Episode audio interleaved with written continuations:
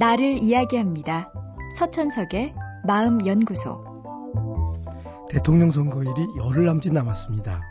선거야 각자 자기가 생각하는 좋은 후보를 뽑으면 되는 일이지만 관심을 갖다 보면 남에게 내가 좋아하는 후보를 뽑으라고 말하고 싶어집니다. 그런데 남을 설득하다 보면 생각보다 잘 되지 않습니다.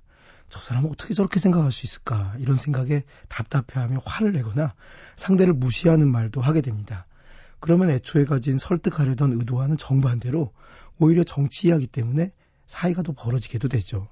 그래서인지 요즘 많은 분들이 내가 원하는 후보를 찍게 하려면 어떻게 설득해야 하나 궁금해 하십니다. 설득에도 여러 가지 기술이 있는데 오늘은 그중 한 가지를 이야기해 드리겠습니다. 심리학자인 조노던 브리스만과 스코프레이저가 연구한 문간의 발 들여놓기 기법입니다. 연구자들은 가정집을 방문해서 안전운전에 대한 청원서에 서명을 해달라는 부탁을 했습니다.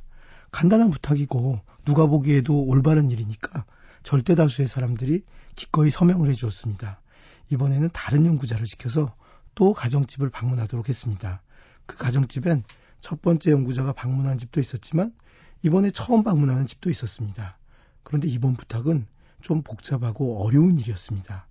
안전운전을 호소하는 커다란 간판을 가지고 가서 그 간판을 2주 내로 정원에 설치해 달라고 부탁했습니다.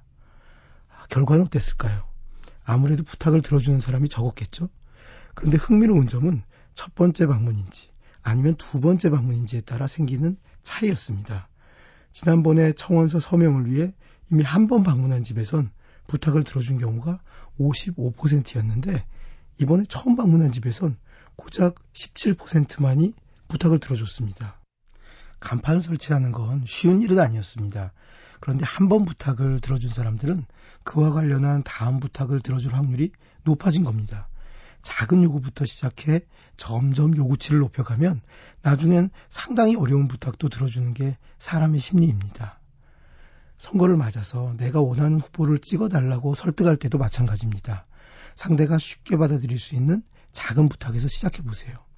후보에 대한 흥미로운 동영상을 보여주는 식으로 작은 흥미거리부터 시작해서 좀 더 내용이 많은 자료도 제공하며 이해를 넓혀 나갑니다. 그렇게 못 알아차리는 사이에 상대의 문간을 넘어 방문도 열고 방안까지 조금씩 들어가 보세요. 분명 설득하는 게 그리 어렵진 않을 겁니다. 서천석의 마음연구소.